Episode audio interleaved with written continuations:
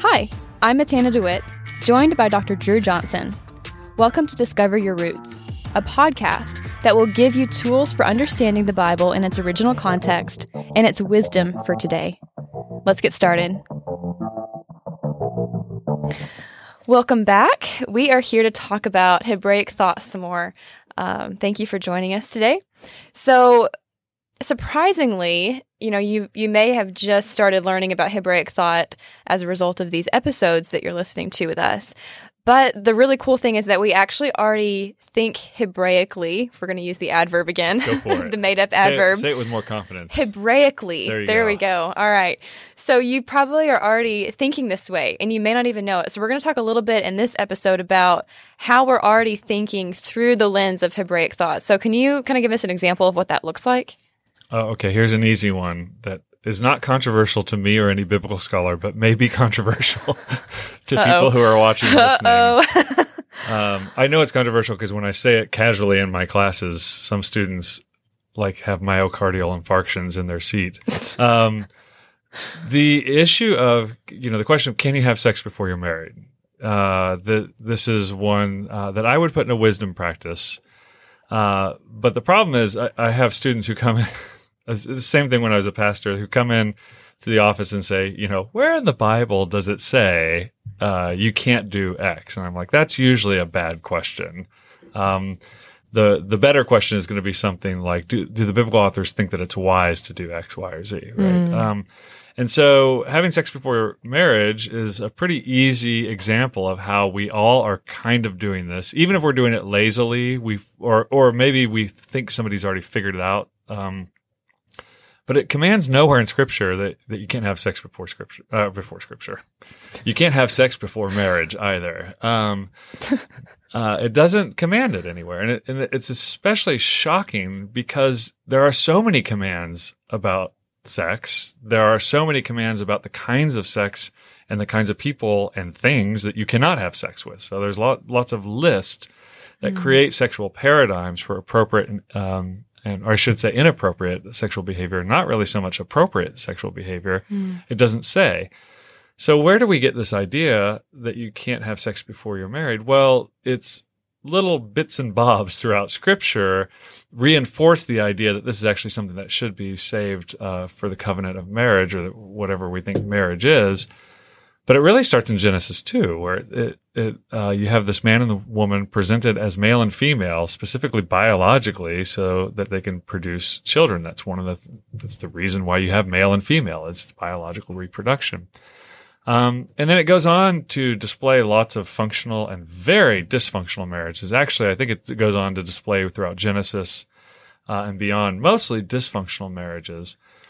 Um, but by the time we get through the end of the prophets, you will have picked up here and there this kind of view that how we use sex, how we use our bodies sexually can create lots of problems for us and everybody around us, and that mm-hmm. it's actually something that we have to uh, be careful about, uh, like lots of things. Like fire is another thing that in the Torah. You have to be careful with fire. You can mm-hmm. be held accountable if you uh, get drunk and uh, set somebody's field on fire. So there are certain things that it, it just puts lots of cautionary buffers around. And then you have uh, some places in the Torah that suggest, you know, that the wedding bed should be left undefiled, leaves it up to your imagination what that means. You have the prophets that seem to suggest it. By the time you get to the New Testament period, it's just a given that you shouldn't be doing this. It's a wisdom practice. So in the same way that it doesn't tell us anywhere that we must pray in the Bible, uh, in the in the Old Testament at mm-hmm. least, Um, or in the New Testament, actually, uh, it doesn't command us anywhere that we must fast. It takes these as wisdom practices that any wise community that understands the instruction of God would just know that there are certain things that you should stay away from, be careful of, control, have self-control over.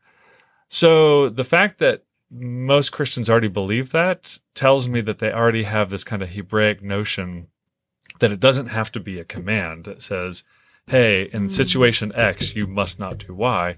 But we can actually pick up from across the Scripture this grand uh, wisdom teaching. And I, and I put it, again, right next to fasting and praying. Um, doesn't command it, but it seems to be a wise practice of the community. Mm. Which, mm. That makes sense. I will also remind us that when I say wise, I know some of us think like, oh, okay, maybe, maybe not. You know, like maybe you should do it, maybe you shouldn't. In Scripture, when something is wise, it's the opposite of foolishness. The road to foolishness is death and corruption and bringing people down with you in mm. your death and destruction. Uh, the road to wisdom is flourishing in life. So when I say it's wise, I mean it's the only thing that can bring flourishing in a community is mm. if they practice these things. It's like the the idea in Deuteronomy where, um, you know, li- life or death, blessing or cursing. Right. That kind See, of I a... set before you today. Mm-hmm. Yeah, yeah, exactly. That okay. same language of like, hey, there's only and and life is listening to God's voice, loving Him, and clinging to Him. Mm. So this idea that we like. If, and put it in the Gospel of John language, where else can we go? You have the words of life. Mm. You have the instruction, the guidance, right. the teaching. Yeah. Hmm. That's great. So kind of stepping back again and thinking about, you know, what is what is Hebraic thought? Can you give us a quick reminder, the definition of Hebraic thought? As we think about, you know, what does this look like right now? Mm. We're, we're, already, we're already using the lens of Hebraic thought to understand right. what the Bible's trying to tell us. So right. um, kind of going back to how would you define Hebraic thought? Uh, what would be some helpful, helpful big picture understandings that we should have moving forward as we progress in this understanding? Okay, so Hebraic thought most generally is it's the the consistent thought of all the biblical authors on all kinds of abstract and concrete principles uh, that also have to be lived out in community. Um, so it's what did they think about sex? What do they think about marriage? What do they think about Uh, truth-telling, or can you can, or situations in which you can lie? What do they think about science and rationality? What do they think about politics? What do they think is uh, like a, a better way to govern and rule people? Um, there's lots of political philosophy in the Bible. I mean, a ton of it. I mean, God is king, and then He appoints kings, and He gives very careful instructions to kings. So we're really thinking about uh, how do the biblical authors think about the nature of reality that is still true to this day, mm. even if we have to map it over, right? So we're not in a kingdom but uh, where, where there are kings, but we certainly believe there are ways in which the biblical authors should help us think about the way people should be governed and ruled today, even in a democratic republic. Hmm. Um, if I could give one example of a very... like a very clear idea that the Bible teaches that is both unusual in its own day and it's it's even been unusual in recent times, okay. um, but it's one that we actually already believe. So it's the idea that everybody, if you're a human, is equal to each other. Um, so that you, Matana, just because you're young and healthy and have your whole life ahead of me doesn't actually make you worth more than I, mm-hmm. um, at least not in God's eyes or even... Uh, so it's one thing to say it's not in God's eyes. It's another another thing to say that the church, the people around us, should not view us as different just because we're different kinds of human beings in different uh, places of life. Mm-hmm. So um, this idea of fundamental human equality, obviously it begins with the image of God, male and female, that we are created, that everybody's created in the image of God. But that's only your starter kit because, look, slave traders argued that because we're made in the image of God and because West Africans and indigenous people in North America were made in the image of God, therefore we can enslave them and we can't treat them like cattle. Um, so that was the argument for slavery, is because they're made in the image of God. Wow. Um, so that only gets us on the start. Um, then you have God who clearly takes care of this particular group of people, Abraham, Isaac, and Jacob. And then when they come into slavery, right, God hears their cries, uh, He sees their agony, and He responds. Um, and then He builds their entire calendar and their worship system into remembering that they were all slaves. None of them were noble people. None of them came from upper class, lower class. Everybody was a slave. Um, and, you know, if you don't know Sukkot, if you guys uh, haven't seen that practice, but Sukkot, or the Feast of Booths or Tabernacles or Shacks, however you want to define that word, Um, is to remind them that they all lived in shacks when they were brought up out of the land of Egypt. They have to live in a tent for seven days a year to remind them and their generations. It literally says in Leviticus twenty-three, in order that your children might know that I made you to live in these when I brought you up out of the land of Egypt. Mm. Passover, when the days to come when your son asks you, what does this mean? You're to tell him, you know, well, we were all slaves. We were all helpless. And with a mighty hand and outstretched arm, God rescued us and brought us into His house as His servants, His slaves, right? Um, These, the ritual life, the calendar, the community, the discussion, Leviticus nineteen, love your neighbor as yourself. You're like, great. But Jesus knew when he was quoting that, that you knew the rest of the passage that says, love the foreigner as yourself, for you were once foreigners in the land of Egypt, and I am Yahweh, your God. Um, and you might even say, well, but is everybody equal if God is treating Israel so special? Um, like, are we all equal in God's eyes? And the answer to that is actually within Exodus itself. God saw the, the Egyptians, or sorry, the slaves in Egypt. He heard their cries. Uh, he saw their their um, their hardships, and he knew. It just says he knew, which is really, it just ends there. Mm. Even in the Hebrew, it just says, and God knew. And you're like, knew what? What does he know? A little bit of a cliffhanger. And so if the question is, does God only hear the cries of the oppressed Israelites, or does he hear any human who's oppressed? When you get to uh, Exodus twenty-one, this is straight out of the Red Sea. God's first instructions are, and if you oppress the foreigner, the widow, or the orphan, my anger will burn hot, and I will kill mm. all of y'all and make your wives widows and your children orphans, right? Mm. So he's saying the same thing I did to Egypt, I will do to you if you mistreat these people. Mm. These are all strong statements, reflections, rituals, calendar life, centered around reminding everybody we are all equal. Uh, in the days to come in Deuteronomy, when you have a this these Jubilee feast, everybody brings food. There is no king's table. There are no kings and subjects in, in the political life of Israel. Everybody is a fellow subject under God. Um, so this is this is a radical idea. And I mean, you can't find this in Egypt or Mesopotamia or the land of the Hittites or the Mari.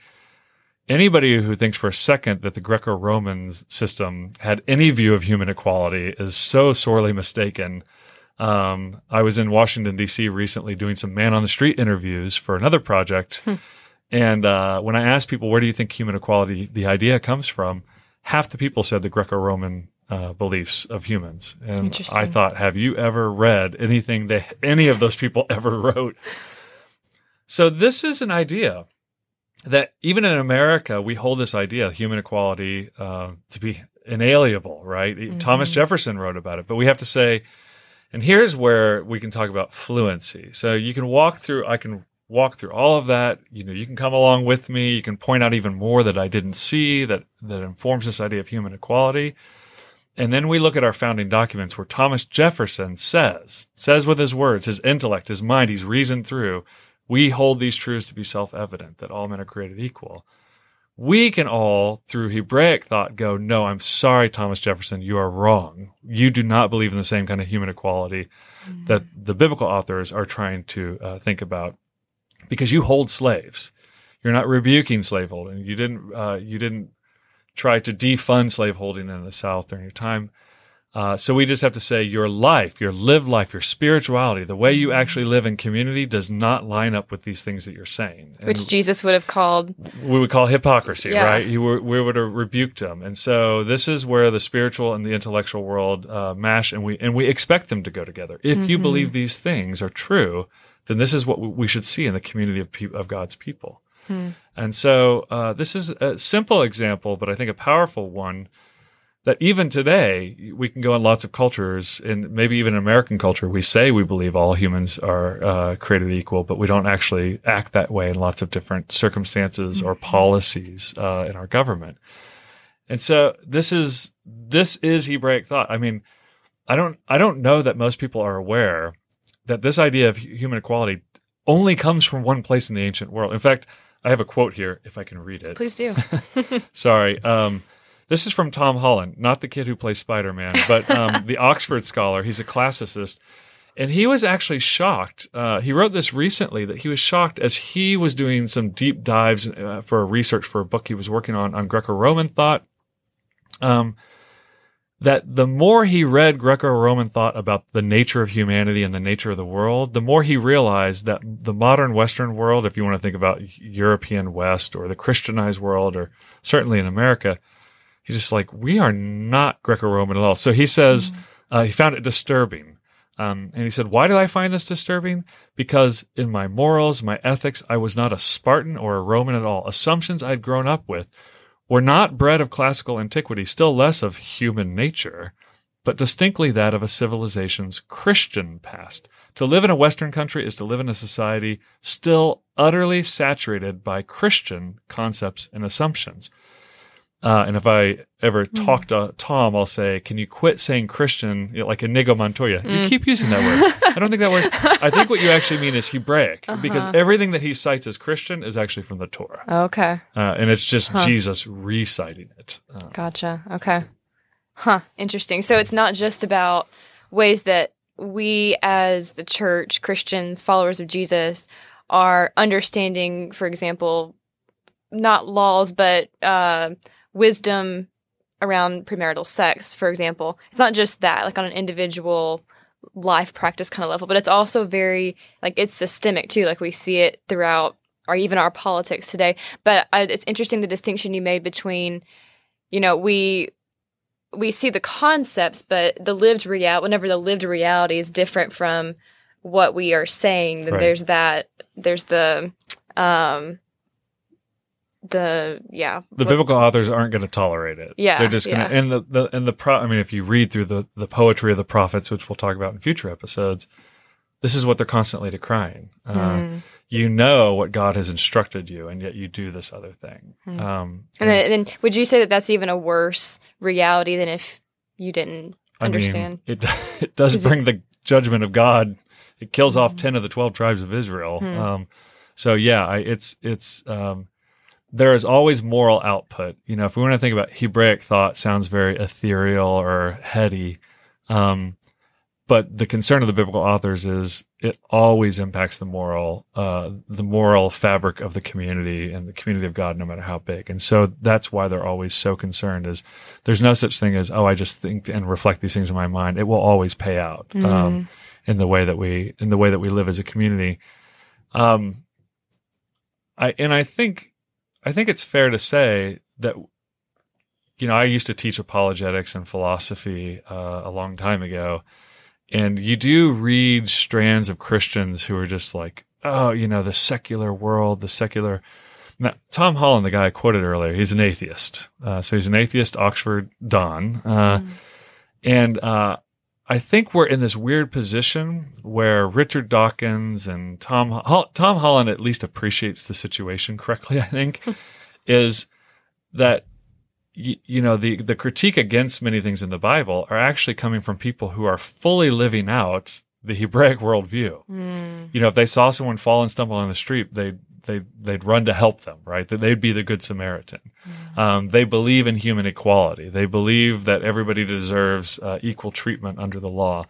Um, they believe in the general sense of loving your neighbor, even loving the stranger. So even my closest, uh, dearest atheist friends are already living out, e- at least in their individual ethical lives, um, the, the biblical view of, of how community should be in some sense. It may, it may be distorted. It may be poorly interpreted, but at least they, they understand those things. And so I think it, it creates this weird situation where we live in a in a world, as Tom Holland calls, thoroughly saturated with Hebraic thought and mm. in Hebraic ethics. And yet, what does it mean to be different in, in that world? And what does it mean to think clearly alongside the biblical authors, despite the fact that everybody is kind of already thinking that way on a lot of topics? Okay. Including the way scientists think about the world, the way a lot of educators think about the world, mm. is already like following pretty closely along and tracking with Hebraic thought. Mm. And they don't even know it.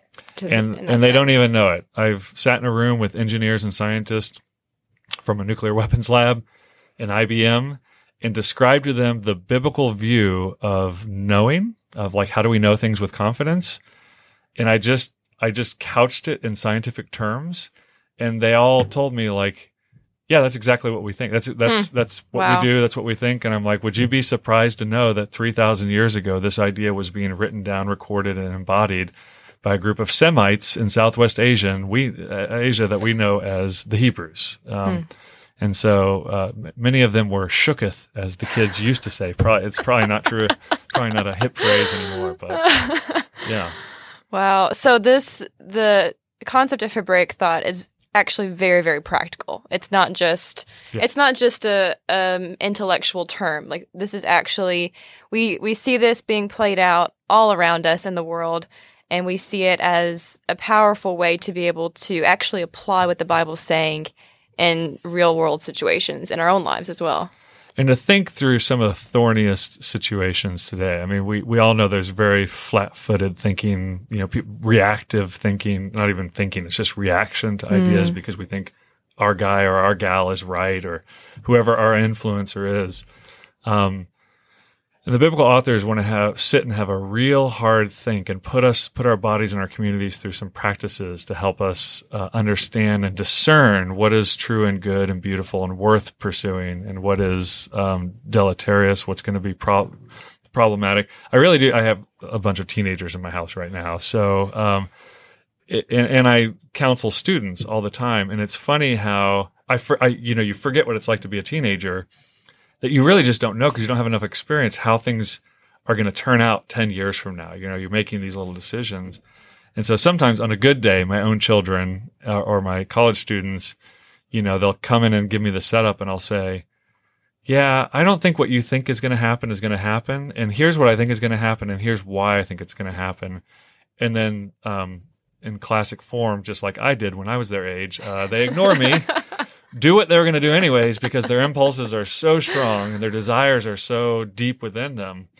And then they come back. This happens every once in a while. They come back and they're like, how did you know? Like, how did you know exactly what you said happened? Like exactly the way you said it.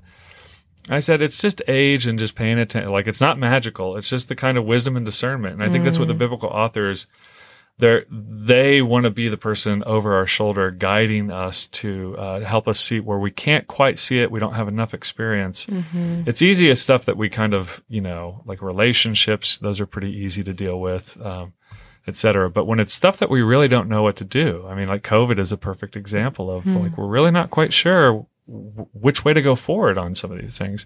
I think actually the biblical authors could help us think about those things. Hmm. Wow.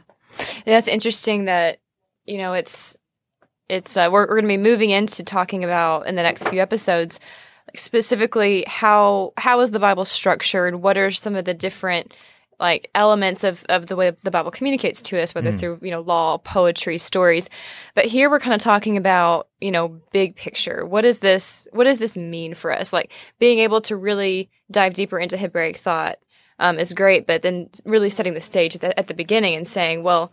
This is what's. This is where we're going to actually be able to get to as a result yeah. of being able to know how to employ this. Um, so, from here, as we close out this episode, is there is there any kind of last comments you'd like to make about Hebraic thought from the big picture? Um, things that we should consider and remember as we begin to turn toward more practical application of what this looks like. I think the the simple message at this point is that Bible literacy issue, that Bible literacy is not enough. And I think we know lots of people who know the Bible really well that have are bad at applying it or thinking mm. through it, uh, if if that's us uh, uh, even. And so really hunkering down to do some of the work to really think carefully through Scripture means that we have to learn how its literature works because its poetry, law, and its story are in some ways similar to ours, but in some ways very different. And so we have to learn their way of speaking. We have to learn why they speak in such a way that doesn't feel normal uh, as the way we reason through things. Um, and just having that discipline, knowing just like when you're memorizing vocab words, when you're learning a new language, that that discipline is actually going to bear fruit when we come to uh, speaking it fluently. Mm, that's great to know. Awesome. Well, thank you guys for being here with us again. Be sure to join us uh, for our next episode as we talk about pixelated and, and hyperlinked. You'll want to hear a little bit more about what that means, especially as it relates to how the Bible is structured. So uh, join us again, and until next time. Thanks for listening to Discover Your Roots. This podcast is brought to you by the Passages team and is made possible by our generous donors. If you'd like to make a contribution to the work we do, please visit passages israel dot org and click the donate button. To find more resources about the Bible in its original context, the roots of the Christian faith in Israel, the Israeli-Palestinian conflict, Jewish-Christian relations, and more, subscribe to our newsletter at passages israel dot org forward slash foundations. Again, that's passages israel dot org forward slash foundations. You can also follow us on social media to learn more about Israel and the Bible at Passages Israel. If you enjoyed this episode, feel free to subscribe and leave a review. Until next time, I'm Matana DeWitt. Thanks for listening.